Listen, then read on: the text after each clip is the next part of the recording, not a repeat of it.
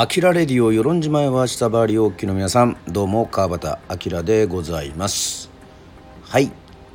えー、9月の23日木曜日、えー、木曜日はですね木という字に一本線を入れたら本となりますよね、えー、まあ本だけではなくいろんなエンターテインメント映画だったり演劇だったりね。えー、気になる詩だったり、えー、そういうのを紹介するコーナーね音読のおすすめでございますが今回はですねまあ私実際にシンガーソングライターとしてまああの作詞作曲ザ・コブラツイスターズ時代からねずっと続けておりますけども今回手に取った本はですね歌謡曲から昭和を読む。でございます、えー、書いているのは中西礼さんでございます、えー、NHK 出版新書から出ておりますが、えー、中西礼さんはいもうものすごい大、えー、作詞家でございますよね、えー、1938年プロフィールざっと読まさせていただきますが、えー、中国、えー、満州の生まれ立教大学文学部フランス文学。科卒、えー、作詞家として「今日でお別れ」「石狩挽歌」時には娼婦のように北酒場などの数々のヒット曲を生み出し日本レコード大賞ゴールデンアロー賞日本作詞大賞などを受賞、えー、そしてその後作家活動を開始し98年兄弟を発表、えー、2000年長崎ブラブラ節で第122回直木賞受賞、えー、他の主な著書に「飛べ我が思いを」「赤い月」「黄昏に歌え」など、えー、多数ございますがもう中西礼さんといえばですね、えー、昭和の、ね、作詞家悪友さんなどと共にですねまあまあもう代表する作詞家でございましてねあの、ちょこちょこいろいろテレビとかに出たりしてる時もはなんてダンディーでかっこいい人なんだろうというふうに、えー、思いますけどもまさにですねそのこの中西礼さんが、えー、少しその作詞の世界からですね、えー、距離を置いた、えー、時に多分出版された、えー、本だと思います。それはあの歌謡曲というところにですねスポットを当てて、えー、歌謡曲から昭和を読むということで、えー、まあ音楽の主に話ではあるんですけども読んでいるとこう昭和という時代をですねあの検証できるというね、え、そんな、えー、本の内容にも、えー、なっております。まあ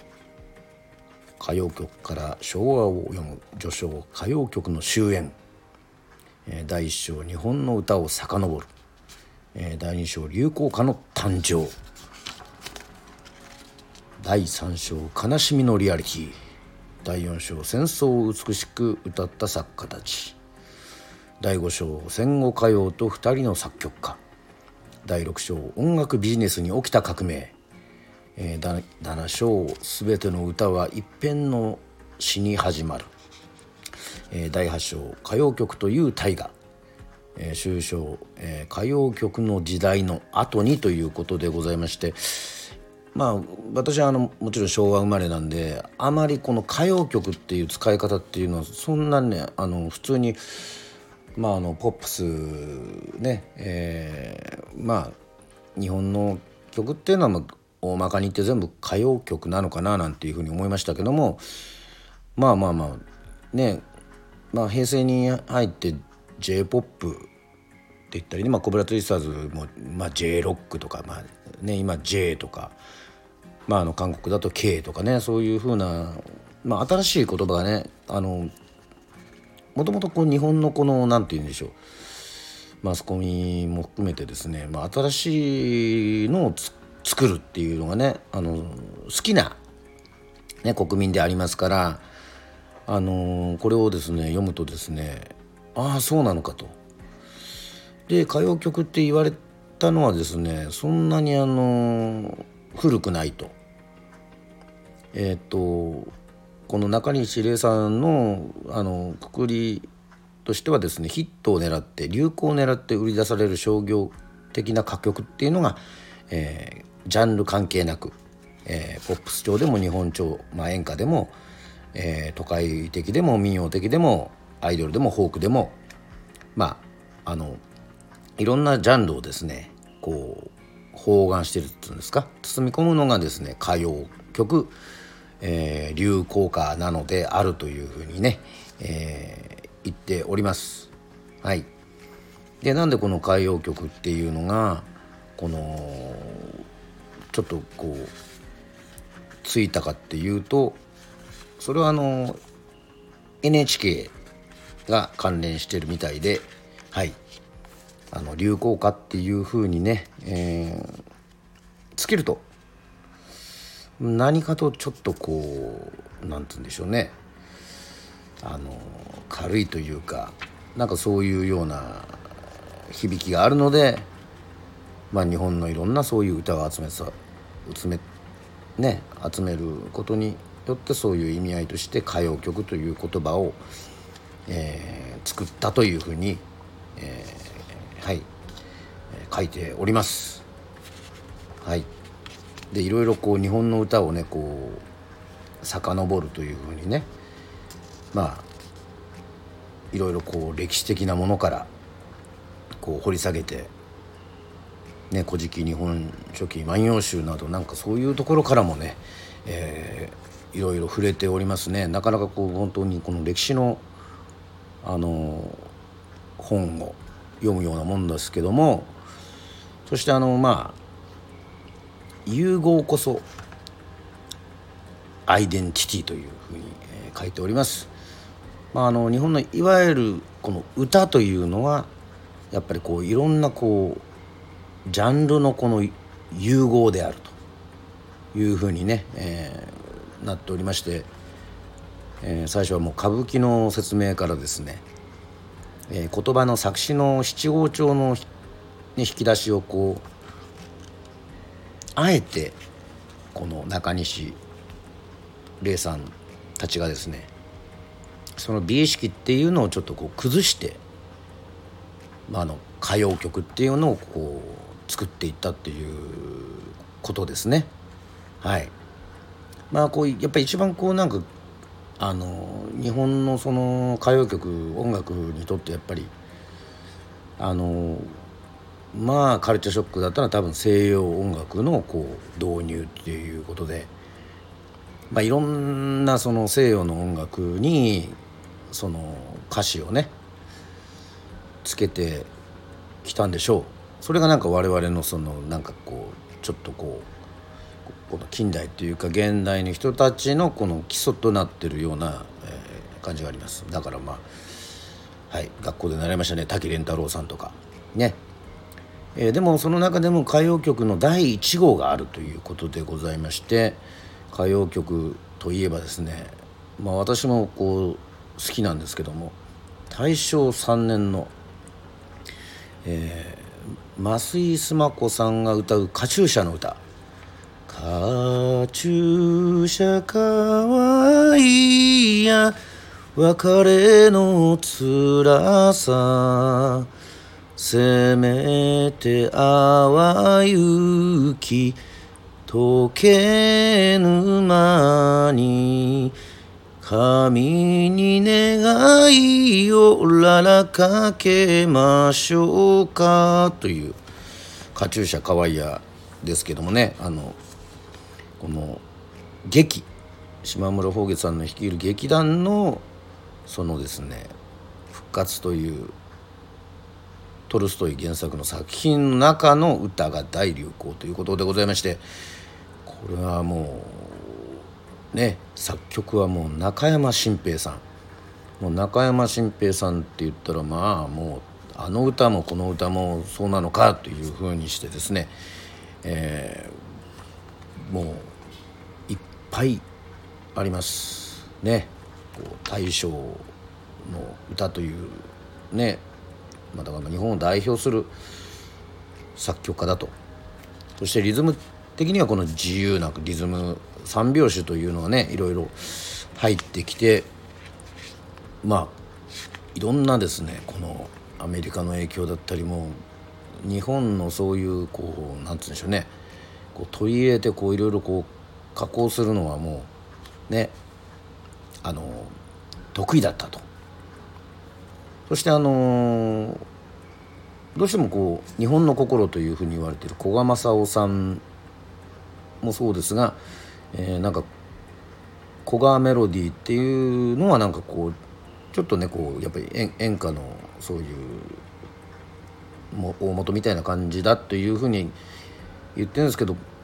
ねあの「丘を越えて」「丘を越えて行こうよ」とかえっとものすごくこう幅が広いと、えー、いうことも、えー、書いてあります。もうそこのこの歌のこの、えー、ね、えー、成り立ちだったりそしてあの私があの特にこうあのグッときたところはですね中西礼さんはあの満州の方でね、えー、中国昔の中国満州で生まれてその日本に帰ってくる時にですね、まあ、まあ大変な苦労をされてあの帰ってくる時にねちょっとりんごの歌を聴いた。ね。ね。りんごかわいいやかわいいやりんごというのがねあの歌がですね戦後作られてあのこうなんか妙にこう馴染めなかったっていうあの明るさに。まあでも歌っていうのはそういうところにこう違和感をやっぱり感じたりとかもするんでしょうね。はい。まあ昨今だと私だとあのあまりあまりこうねあの好き嫌いは別に言う必要はないんですけどもねなんか「うっせぇわ」とかちょっとまあ時代を反映してるんだけどやっぱそういう部類に入るのかななんていうふうにねあの思ったりまあでもそれはあの全然あの悪口ではないんですよ。まあやっぱりこう歌は単純にあの好き嫌いだったりとかねあのそういうのもありますしその聞いた場所とかねそのシチュエーションでいろいろ変わりますからはい。でそういうのを代表するのはやっぱり日本のそのあの避けられないのは、えっと、軍歌。はい。軍歌ももちろんこうたくさんの、えー、国民がこう歌い、えー、すごく有名な作詞者、えー、作曲者あだったりですね。あのそういった方がやっぱり作った。だから中西礼さん的にもそこはやっぱり皆さんこの先人たちのその避けられないねあのもちろんあの戦中はそういう歌を書いて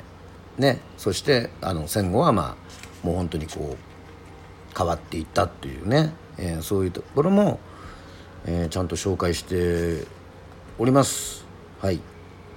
やっぱりこうまあ昔の歌っていうだけでね、えー、片付けるのではなくなんかこういうね日本のこの歌謡曲をこう作ったね、え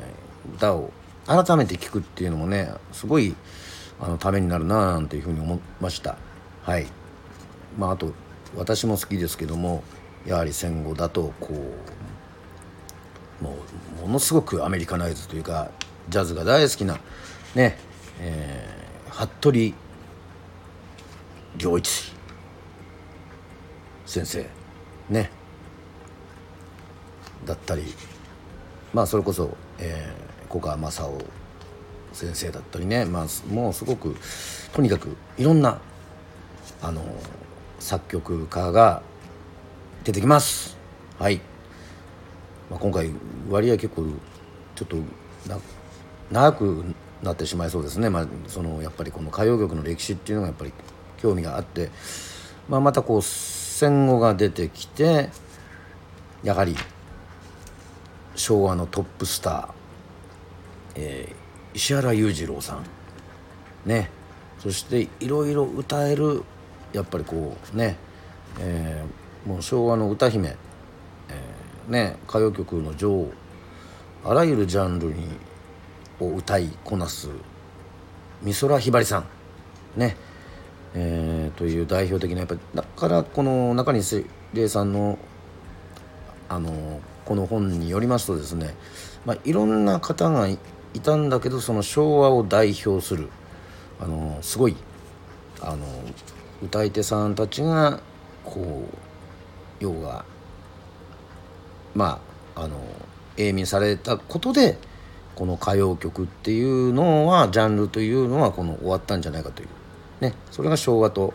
一緒にこうなっているというあのことでございます。はい、えー、ざっと振り返りましたけどもまあそこの中にまあもちろんこのグループサウンドのね、えー、時代があったりまあ面白い視点としては演歌っていうのはその後に出てきたということで演歌は日本の心っていうふうにしてるけどまあちょっとそれはちょっと違うんじゃないかと。それはあのある一部でありますっていうふうにまあ一応その歌謡曲のこの本流ではないというふうに中西礼さんは、えー、言ってるわけですね。そしてこう昭和40年代のこのバーッとこうあの花花開くね、えー、もうたくさんの曲があのできて詩もいっぱい、えー、できた、えー、そんな時代の中からやっぱりこれはすごくためになったんですけども、えー、ひらめき。そうですね。これが何かこうヒット曲にはこうひらめきというのがね、えー、あるというふうに書いてあります。はい。えー、言葉と音楽は面白いあの言いようなんですけどもね。あの歌謡曲っていうのはしのぎを削るというより補い合うというべきだろう。詩の言葉が歌の言葉がそれ自体で完結していては曲をつける意味がないし逆もまた真だ。つまり言葉と音楽はお互いにどこかが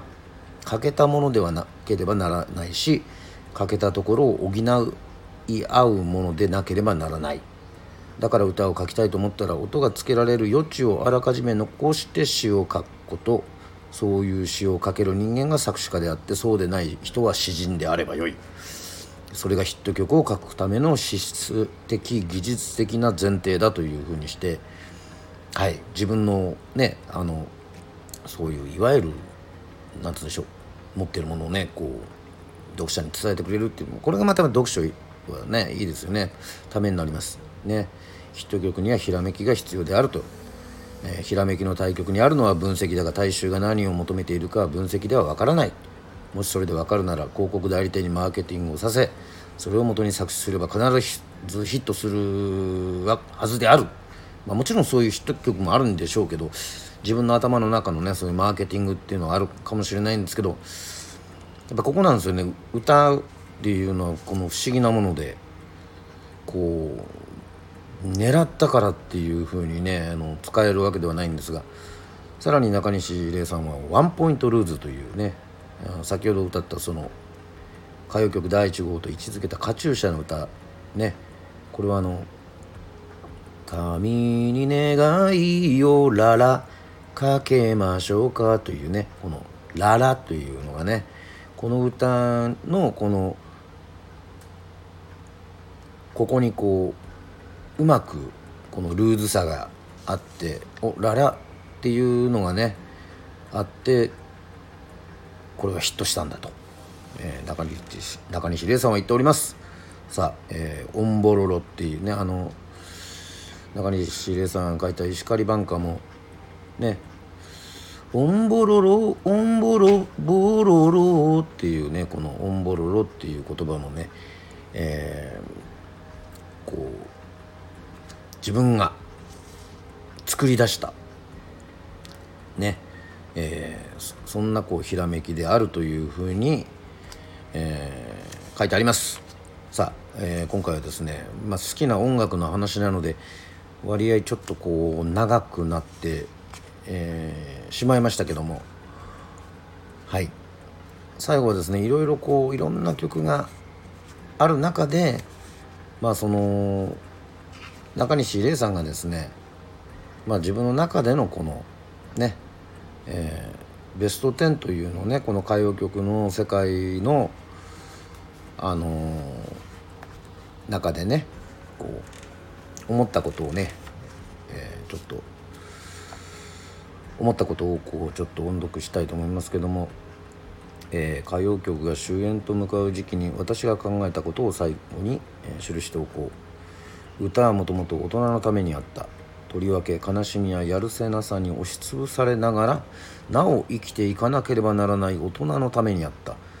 悲しみに耐えきれずに伏せていた顔をふと上げる時に見る朝日の光。あるいは夜空の輝く月の光。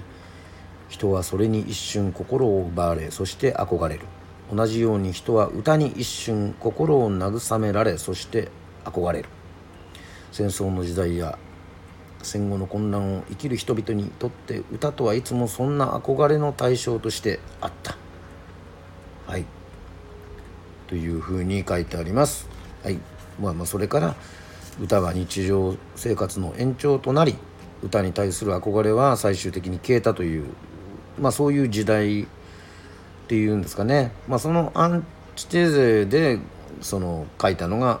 ねえーと「時には娼婦のように」という曲でございますけども。まあなかなかインパクトのある曲でした「時には娼婦のようにみだらな女になりな」っていうね、えー、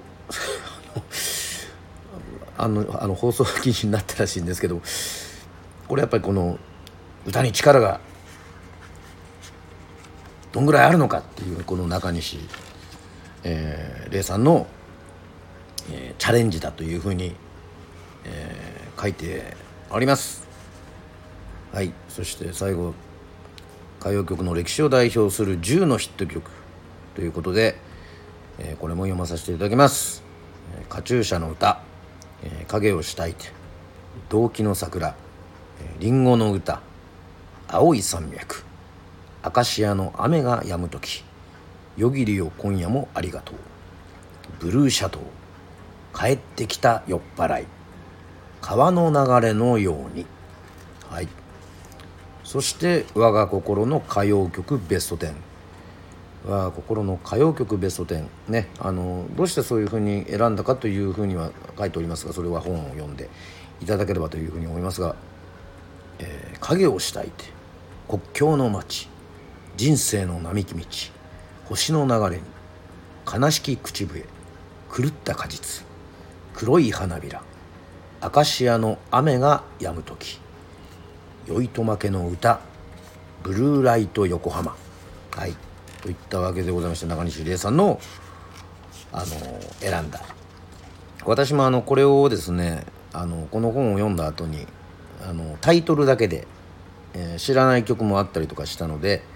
えー、あえてまた、えー、聞き直しました。まあ、あの時代を振り返るね、えー、タイムドカンとかともやっておりますのでこの「あきらレディオ」のコーナーで。あのー、この本は、えー、いろいろすごく、えー、ためになりました。はい。といったわけで、えー、今回、えー「歌謡曲から昭和を読む」えー、中西礼さんの「まあ、本でございました、えー、音読のすめでございました。はい。またですね、えー、できれば毎週木曜日はあらゆるエンターテインメントを紹介していければというふうに思っております。はい。といったわけでございまして、えー、聞いていただきましてありがとうございました。あきらレディオでした。バイバイ。